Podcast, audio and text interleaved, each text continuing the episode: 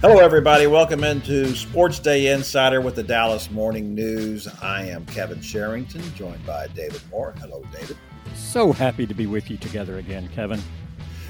And I, and I think that you would probably like to say that one of the things that makes you really happy is that that uh, our old pal Evan Grant is not with us today. I do have a little pep in my step. I can't deny that. Evan would hate to hear that. Evan's out today, so we're, we're giving him a day off and uh, and a well deserved day off. Bless his heart, he's worked so hard. Just well, I would argue he's off even when he's on this podcast. Oh my! Based gosh. on some of our previous conversations, but no, please prop him up. Go ahead. He needs yeah, it. I know he does. He, he needs it. He needs positive reinforcement. He does. Bless his heart. Uh, he, he works really hard and uh, at his little job. You know. He, he loves the diminutive. You know, yes, uh, we he loves to do that. That's what he always asks me when I'm sitting there and I'm next to him in the press box. He says, "Are you finished with your little column yet?" Yeah, yeah. Be finished in just a minute, then I'll throw you out of this little press box.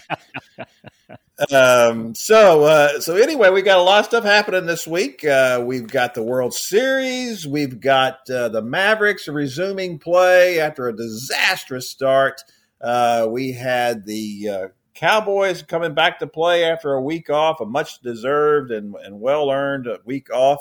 And uh, the biggest news that we're trying to discern is whether Dak Prescott will be back um, after on the last play of the game against the Patriots, winning touchdown pass, he strained his right calf, which is, of course, the same leg that he injured, uh, broke his ankle in a horrific injury last year brings up lots of concerns about whether he's going to be ready or not. Um, so, David, what's your guess at this point about Dak Prescott playing this week against the Vikings?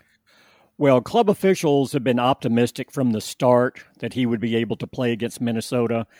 But I, I would say that while optimism is always in vogue. It doesn't necessarily help you work through an injury any quicker, uh, just the physical realities of it um, that just on on where he is now, Dak Prescott had uh, the boot removed uh, over the weekend, so he's no longer in the boot.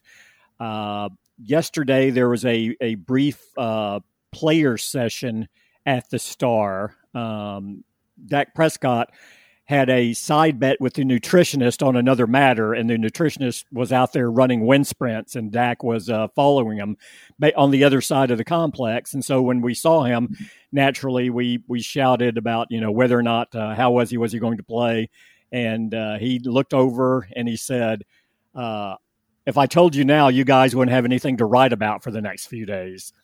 and then just kind of smiled and said, I'm fine, and then walked in uh, back into the facility without a limp. But uh, the, the test to me is going to be what happens on uh, Wednesday and Thursday. That's when the Cowboys, who were given last week off, uh, return to the practice field for the first time since beating New England. Uh, I would imagine he would be limited in both of those sessions, uh, especially on Wednesday.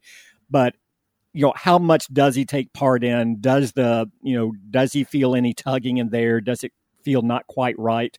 I, I thought it was interesting. Uh, Zack Martin, one of the players uh, spoke to on Monday, uh, missed time last year with the calf strain, and uh, he said he's talked to Dak about it, and he said the thing that was frustrating for him was his calf would feel fine, and he would say, "Okay, well, I've worked past this." And then he would get out and practice. And he said, as soon as a 320 pound defensive lineman went up against me, and I started moving back, I realized the calf wasn't ready. I wasn't ready to play, which one is concerning because you can feel right and then it just pops up again. But two, it gets to the positional difference, right? Uh, a, a calf strain with an offensive lineman with a 320 pound guy pushing on you every single play, or a running back or a wide receiver who has to have that quick burst uh, to, to get off the line.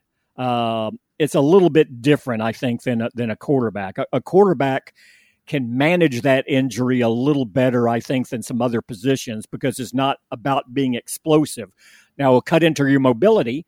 Uh, when the play breaks down, you may just have to sit there and take a sack, which you normally wouldn't want to do. But I, I think with three step drops, getting you know the ball out quickly, I, I think those would be some things you would see incorporated in against Minnesota if he is able to go. Yeah, I, you know, I just I struggle with this whole thing about the idea of rushing him back out there on the field. You know, uh, Dak has had more injuries and things happen to him in the last year than he'd had at any point in his career. You know, it's a short career, but he's been very durable. And well, now some things have turned up. We have besides the the broken ankle, uh, which is not a normal injury. That's just something that happens. Uh, you know, uh, I don't think it's indicative of, of, anything really, other than the fact that it's just a horrific injury. Uh, but we did have the shoulder issues that, that propped uh, or uh, came up in uh, training camp.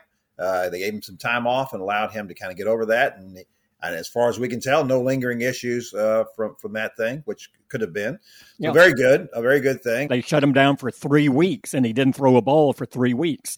if he was in the season, if, if he would have had a, a shoulder strain, which is what he had coming out of the New England game, they would be managing this and he'll just have to deal with it the rest of the way and not be quite right. So, how is a calf strain different from that? And so that's where you start weighing the okay, eh, you know, if there's any doubt about his level of, of you know, to be able to perform on Sunday, would it make sense to shut him down and, in essence, give him you know, three full weeks before his next game versus two weeks before the next between injuries. And, and will that make a difference over the course of the season?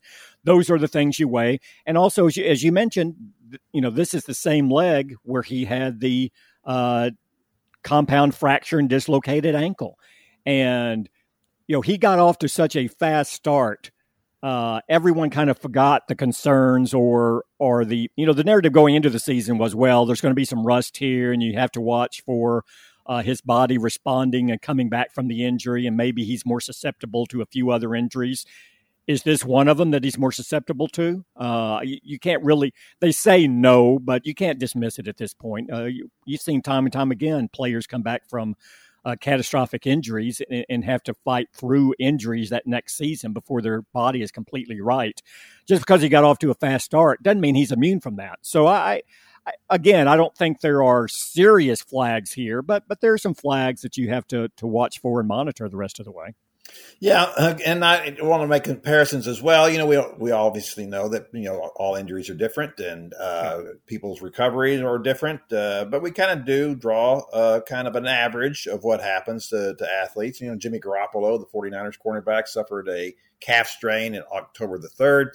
Uh, he played last weekend and said that yeah, it, it still bothers me a little bit. Uh, and so that's you know that's three weeks uh, that it was mm-hmm. still bothering him. Uh, so I, I, think it's a legitimate concern, and I certainly think that given where the Cowboys are today, uh, a team that is five and one, uh, given where the NFL is today, uh, kind of bereft of you know the traditional powers, all the usual suspects have, have been dropping left and right. the Chiefs, notably.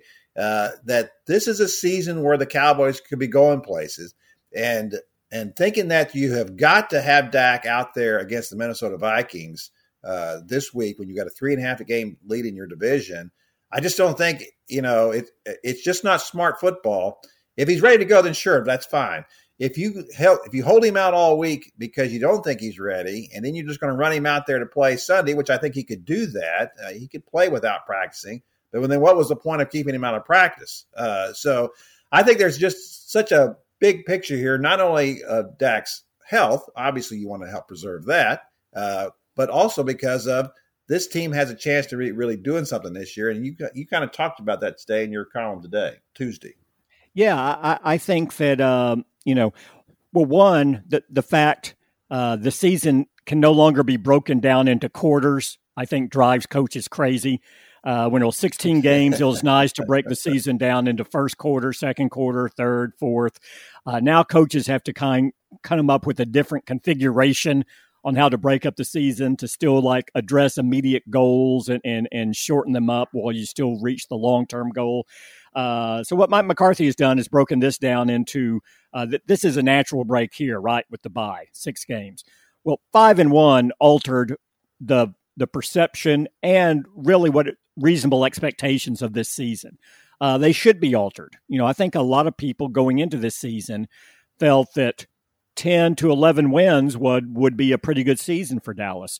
At this moment, if there are no significant injuries, I think you have to argue that 10 or 11 wins would be a disappointment based off of what we've seen from this team so far and, and the rest of the conference. So now you look at how it's broken up and you have that six game stretch. Now you have this next six game stretch where you have six games in 31 days, including three in 13 days. And then you end it with five games in the final 32 days. And that's how he's breaking it down now. And you look at that, this is the key stretch coming up, in my mind, in the middle. Uh, but right now, at this moment, it's hard to find more than two, maybe three games the rest of the way that the Cowboys won't be favored.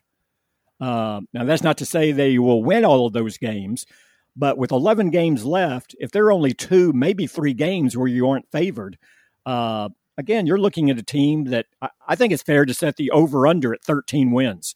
Uh, I think you can argue that. And do you do you take the over or the under or a push on there? I, but I think 13 games is realistic uh, based the rest of the way what their schedule is and looking at it. You know, very quickly, six of their final 11 games are against teams with a losing record.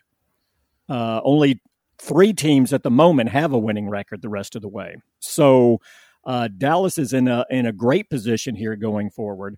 Um, you know, this Minnesota game, I would argue, is one of their tougher games going forward, uh, just given where it's played, uh, given the uncertainty about Dak's status.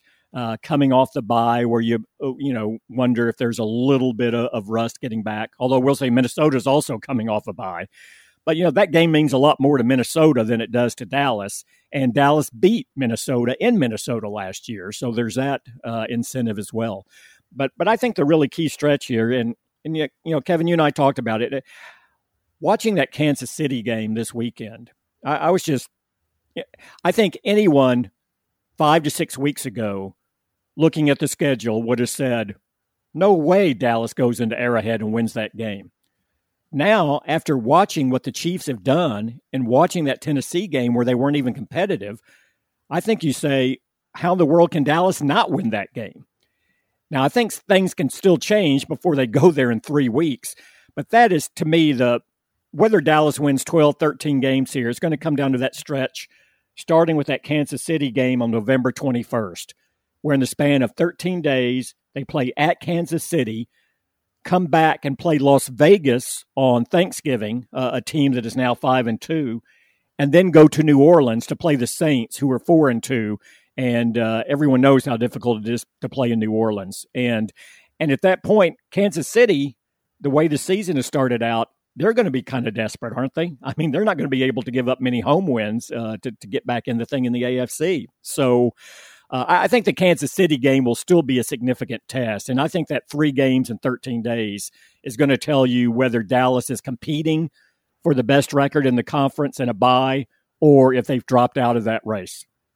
Yeah, I don't think there's any question about that. You know, you, you look around the league, it's like you said, uh, uh, the teams that you felt like were going to be really difficult uh, on the schedule uh, you know, it just hadn't happened. Uh, and then that happens every year. You know, you, sure. see teams that, that, don't end up in as well. It's a year to year league, and, uh, and and some teams just don't live up to what you're thinking. It, it you know, the, the, problem for me watching the Chiefs is that it's clear now that maybe they relied on Patrick Mahomes a little too much uh, over the last you know three years, and uh, and I think you got a great stat about him uh, in uh, his his NFL career so far.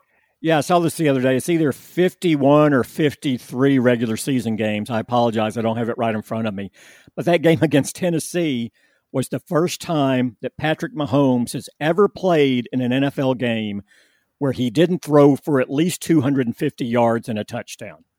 To me, that's, yeah, that's, a remarkable stat. And, and, go back just a few years. I mean, everyone's talking about how well Dak Prescott's playing.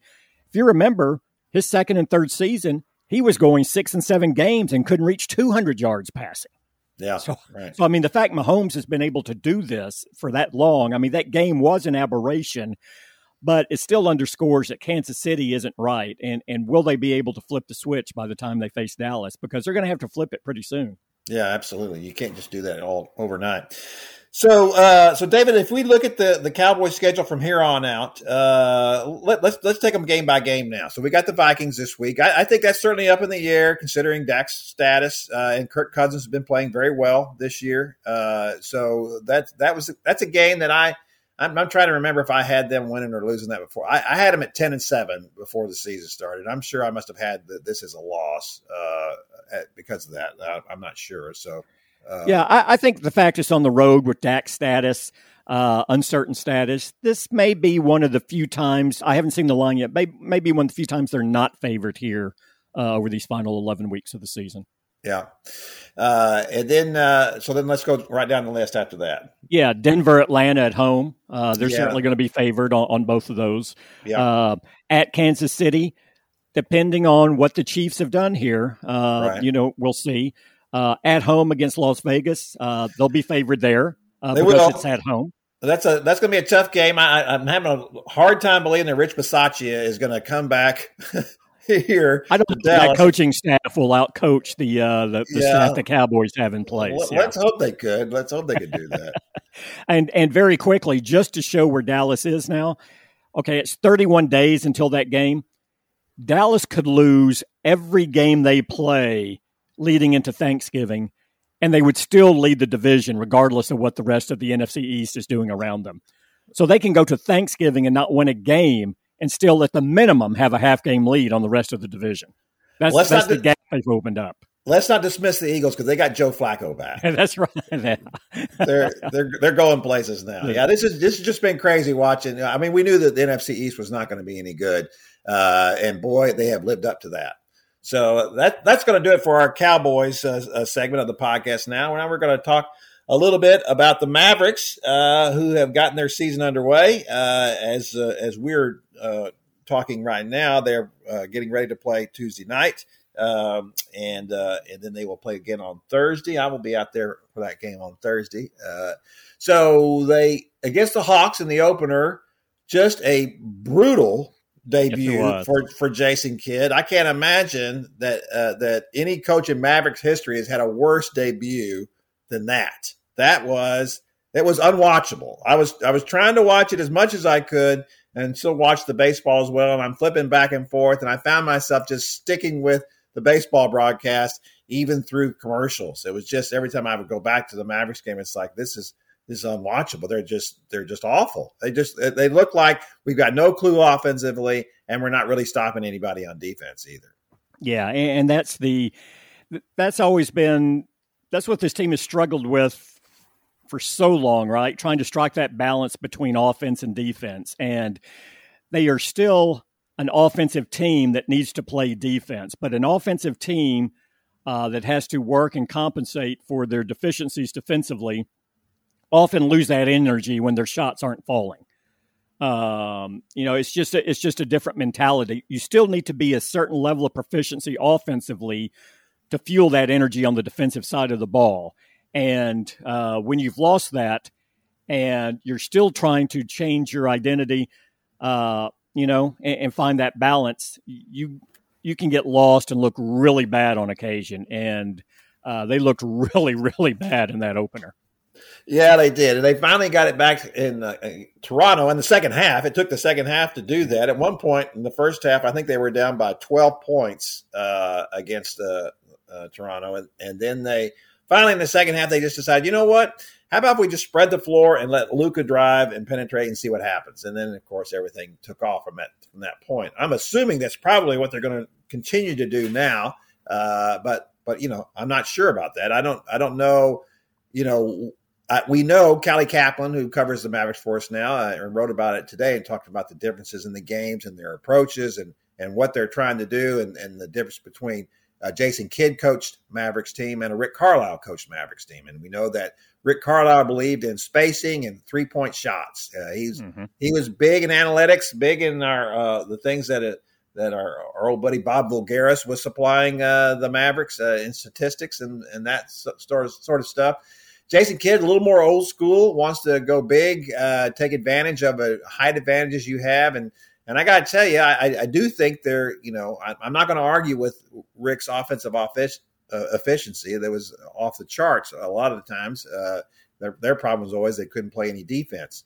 Um, but when you've got a guy like, uh, uh, you know, Porzingis, who is, you know, seven three and can do the kind of things he does, you know, this is the thing when you watch a, a Turner broadcast and the Mavericks are on it, it's always so great because then you get Shaquille O'Neal and Charles Barkley arguing about what a what doofuses the Mavericks are for you know having Kristaps standing out there at the three point line and shooting when and there are obviously times when he could go down low and post up on guys smaller than him, which pretty much is everybody. Everybody's smaller than Kristaps Porzingis. And why doesn't he do that more often? And and when the Mavericks will say, well, the numbers say he's more valuable out here at the three point line. Yeah, and it's uh you know you're you're always going to have a, a push and pull between that mentality and, and spacing the floor.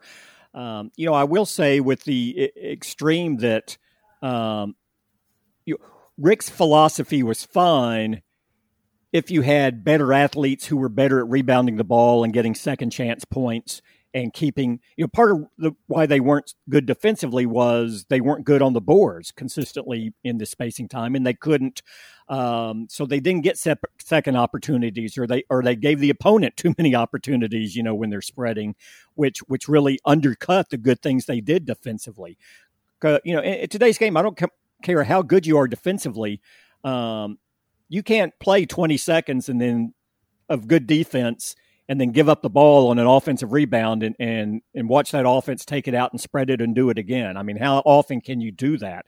And that's what that's what I think too often happened to the Cowboys defense.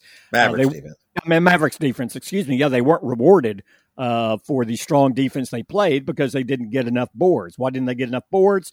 They went small a lot, and the guys weren't that athletic. They were good players, but they weren't, you know, guys who had an uh, ability to rebound the way you needed to to make that style work. So um, that just like last year when we talked about them trying to play better defense, they're in a transition in this first year under under Jason Kidd and, and tweaking the formula uh, to to try to work to the strengths of Porzingis. Uh, while still keeping the offense efficient and spread, but being better defensively. And is going to take time to find that balance if they do. The issue is the Western Conference is so strong at the top. If it takes you too long to find that balance, you played yourself out of home court, a chance for home court advantage in the first 20, 30 games of the season. And now you're chasing the rest of the way.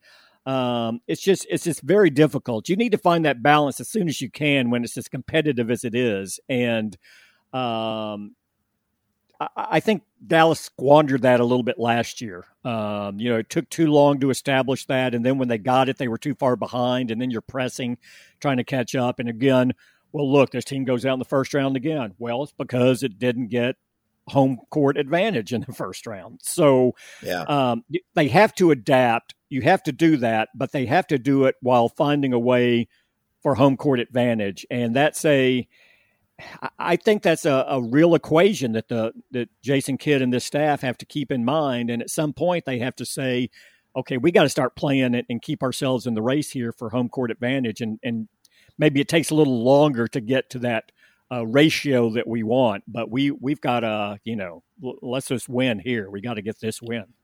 Yeah, I think at that point you, you can't start off the season zero and two uh, with you know the Toronto's not what Toronto used to be, and and uh, you you really needed to win that game yeah. after such a terrible start against the Hawks. Uh, you know, and and I and I'm, I'm not trying to raise any stink here or anything because I'm okay. whenever you preface a statement with that, but please go ahead. when the Mavericks made the trade with the Hawks and they sent the, the first round draft pick uh, along with Trae Young to the Hawks, uh, so then the Hawks ended up with Cam Reddish and all of a sudden now Cam Reddish is playing really well. And you watch that that that first game, and Trae Young, of course, looks like Trae Young. He looks terrific. And then Cam Reddish comes out and he's playing really well too. And then I, you know, I'm just going to say that I thought Luka looked a little slow in that game against the Hawks. I thought he looked he is having a really hard time beating people off the dribble maybe looks a little bit big. I, am not positive of that, but you know, uh, I, I, guess I would just like to say I would like for him to come into camp really in good shape. Now, everybody's saying he's in good shape this year. That's not an issue this time. I just didn't think it looked like it in, in the opener against the Hawks. Now, maybe that was just me watching on TV. You know, TV adds 10 pounds to you, you know, something like that. Evan always says it adds like 100 pounds. Yeah, it's like, like 25 to Evan, I think. Yeah, I think that's right. But uh, no, and again, I I find it amusing because this was the same conversation we were having last season, right? Uh, well, Luka's a great player, but is he really in shape? Is he? Uh, some guys just play their way into shape. He doesn't have an Adonis body. I think we can all agree on that. Yeah. Uh, and, and of course, I am one to talk about Adonis bodies because I can certainly, from my perspective, I am an Adonis, though. I just want to say I want to put that in. But uh, no, uh, you know, some players just, and again, we're talking about a slow start. It's two games and right. and he was one he was one rebound shy of a triple double in the second game. You know, so um, some players aren't at their best to start a season, and the argument's always, well, you want them at their best to end the season, right? So you need to build towards something. Um, but great players, and Luka is a great player, don't have the same latitude that other players have to play their way in shape. You expect the best from them from the start to finish, and uh, that's just uh, part of the the obligation of, of greatness, and, and, he needs to show that. Absolutely, I like that obligation of greatness. I, I, I feel that burden myself, the obligation of greatness. It's like I, that's what I tell you know Garry Leavell, our boss, every day. It's like, do I have to be great every day? Every day? You have to just, carry this section every day. Is there not one day I could just write something that was a little subpar? Uh, he said. He said no. Frankly, no. Uh, so just just great coaching is what it is by Garry Leavell. But they let um, me do that. They let me do the subpar, so it's more of a burden on you. I appreciate that. I, hope I hope you appreciate that. Balance you out. I hope to balance you out is what I'm. Saying. Yeah, that's right. There we go. I like. I need some balance. Um, okay, so that's going to do it for our our map segment. Now we're going to kind of do, combo up a little bit uh, the World Series uh, is starting Tuesday night. Uh, as we talk about this, the uh, the Houston Astros will, will, be playing in their fourth World Series, and I got to tell you, David, uh, as you someone think embraces that? The Astros well, yeah, Series. I, I, know. It's just so crazy because you know I, I grew up in Houston, and and as I noted the other day in my newsletter, you know, growing up, I was always the smallest kid in my class until a late surge in high school and I said, I feel like I blame that on the Astros because I, I, was such a huge Astros fan, and I think that stunted my growth. Uh, it was such a brutal existence growing up in the '60s and the uh, early '70s as an Astros fan because they you know, not only were they bad all of that time, they consistently traded away the, the, the, team's best players. And I don't mean just oh these were okay players. Some you know one of them was a Hall of Famer. Se- several of them were players who were multi-time all-stars and they got nothing back for any of those guys. So it was a, a, brutal existence. So now to see the the astros to be in the world series for the fourth time in the last 16 years is just really phenomenal uh, to watch that development. And, and you know I, I, realize that i have to say you know in, in my own family uh, my two sons hate the astros hate them hate hate the idea. I, I, said, well, what if they asked? What if the Rangers sign Carlos Correa? Uh, my oldest son and I will never watch another Rangers game again. You know that that's their attitude about because of the cheating scandal. Mm-hmm. And I got to say, maybe it's from all my years covering college football uh, that it's like cheating. Well, I mean, everybody cheats, right? You know, are we really going to hold this against somebody because they they cheated? You know, Eddie Robinson died uh, a couple of weeks ago. 100 years old, oldest living uh, player in baseball, mm-hmm. wrote in his book about the 1948 Cleveland Indians who stationed a, a pitcher out in the scoreboard in center field with a telescope, and then he would signal to a guy wearing a white uniform to he, all right, stand with your legs closed. That means a fastball, so the so the players can see that when they're up to bat. It was in 1948, you know. So, uh, so yeah, I'm, I'm, not saying cheating is right. I'm not saying that you know, but I, I think that boy, at some point we just got to let it go and realize that this is a really good team. These are these are good players, and you know uh, it, it's it's bad enough that uh, we can't hardly stomach to watch the Rangers without having to be sick about the Astros being in the World Series.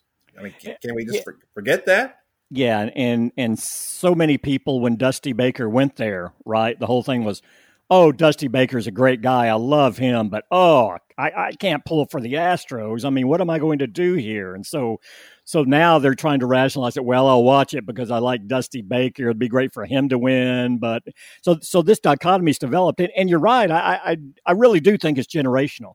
Like you say, your kids want nothing to do with them.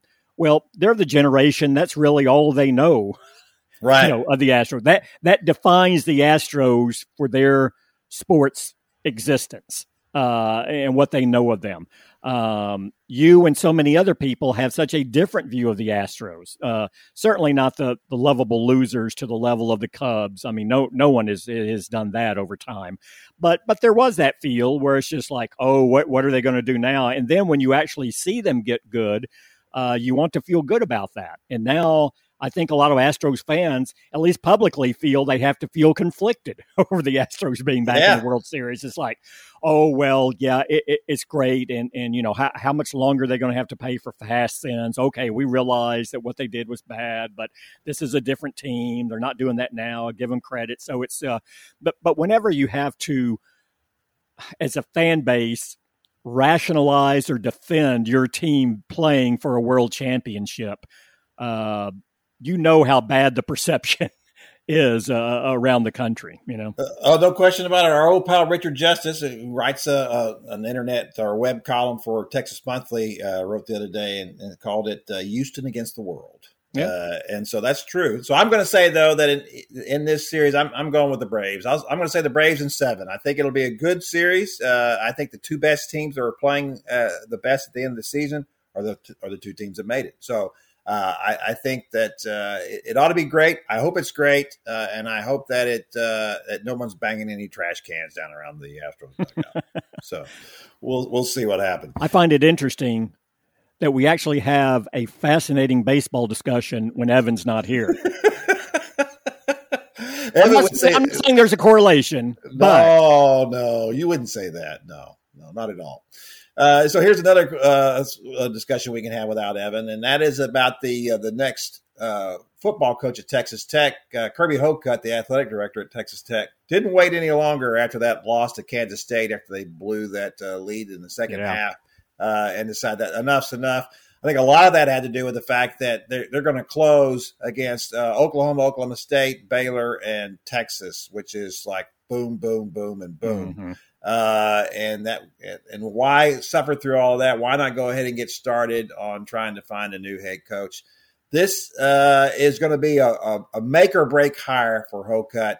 Uh, and the, the, last time when he hired Matt Wells from Utah State was not a popular hire among a lot of the big donors at Texas Tech. Uh, the big discussion back then was either uh, some of them wanted Art Briles, some of them wanted Dana Holgorsen. Uh, he, he didn't even give uh, Dana Holgorsen, who was at West Virginia at the time, an interview. Uh, and Dana had been on Mike Leach's staff, of course, at Texas Tech. He went on to Houston mm-hmm. uh, and has had a very marginal record there since then, as a matter of fact. Uh, I think Dana Holgorsen is probably in play here. Art Briles is a little bit in play uh, for this job. Uh, I think the one and one A are Sonny Dykes, the SMU coach, who has the Mustangs undefeated this year and has done a terrific job since succeeding Chad Morris, and Jeff Traylor, uh, the coach at UT San Antonio in his second year as a head coach, his only two year seasons as a head coach, but a very well known uh, recruiter uh, in, in Texas and also a great high school football coach. Won three state championships at Gilmer in East Texas and also was a runner up twice. Uh, Jeff Traylor is an extremely popular figure in the high school coaching ranks in Texas. Uh, he, he did a great job as a recruiter at Texas, at Arkansas, and at SMU. So you it, Jeff Traylor presents you the opportunity of a guy who is very popular in the high school coaching ranks, and you really got to have that in recruiting at Texas Tech. And and B, a guy who has turned around a, a program that was going nowhere. Right? Uh, yep, they've already sure. they're going they've already won eight games. Uh, that's the most that, that they've ever won, even when Larry Coker was there. And so I mean, it's a very small sample size with UTSA, but they beat Illinois. Mm-hmm. You know, uh, that's pretty good uh, to beat a Big Ten team. Uh, so. I think that uh, those two guys. I, I, think that Sonny's probably going to be their first choice. The the problem is going to be he seems like obviously a natural candidate for the Texas Tech job. He he went to Texas Tech. He didn't play football there. He played baseball, but obviously his old man was Spike Dykes, still much revered in Tech history, and he was a protege of Mike Leach, also much revered in Texas Tech history. So what could be better than that, right? This is the quintessential Tech guy. Well, I'll be interested to hear what you think about. To, to, to me, the decision to stay at SMU or go to Texas Tech is a fascinating one. So, not to say whether he will or he won't, but how do you weigh those two options and what would tilt the scales in one direction or the other for you there when you're deciding of, of, of staying at SMU and, and, you have something in place that, that's pretty good versus going to tech and what you can do there? You know, I think most coaches would say it's a no-brainer. You go to Texas Tech, and you mm-hmm. go to mm-hmm. Texas Tech because you're in a Power Five conference, at least for now. I mean, how, who knows how long, much longer that is? Uh, but Texas Tech has has a big vision here that after the uh, after Texas and OU leave, that they should be the bell cow of the Big Twelve in football. Uh, and then, you know, I think Oklahoma State would have an argument with that. Baylor would have an argument with that. But you know, Texas Tech should that should be a possibility. But Sonny's a little different animal. Uh, you know, he wanted to come back to Texas. He, he likes it at SMU. He's got a good thing going there. Uh, maybe if he dominates the American Athletic Conference, you know, he can uh, end up, especially after Houston, and Cincinnati, and UCF uh, leave, maybe he can uh, wiggle into the playoff if it's 12 teams from the AAC. So I think that's mm-hmm. certainly a possibility. Um, and there's a there's a question if you want to go back to Texas Tech, which has kind of developed kind of a, a, a bunch of boosters out there who are getting a little. I'm, I'm going to say they're on the margins now. There's a lot of people out there that are still mad about Mike Leach, their uh, and, and, his dismissal, and and it has kind of developed a a bunch of boosters are getting a little bit of a renegade type of reputation, mainly from kind the of fact a that, kind of a wildcatter, well, kind of a wild. They kind of been they're just mad about things that have happened. They haven't liked it, so it's been very difficult. So it'll be very interesting to see how this all goes. I'm I'm interested to see uh, what develops here and uh, whether uh, Sonny's going to uh, if he if he gets offered that job, whether he'd take it. So we'll see. Well, that wraps up another episode of SportsDay Insider. Is it over already? Well, Evan, all good things come to an end, I suppose.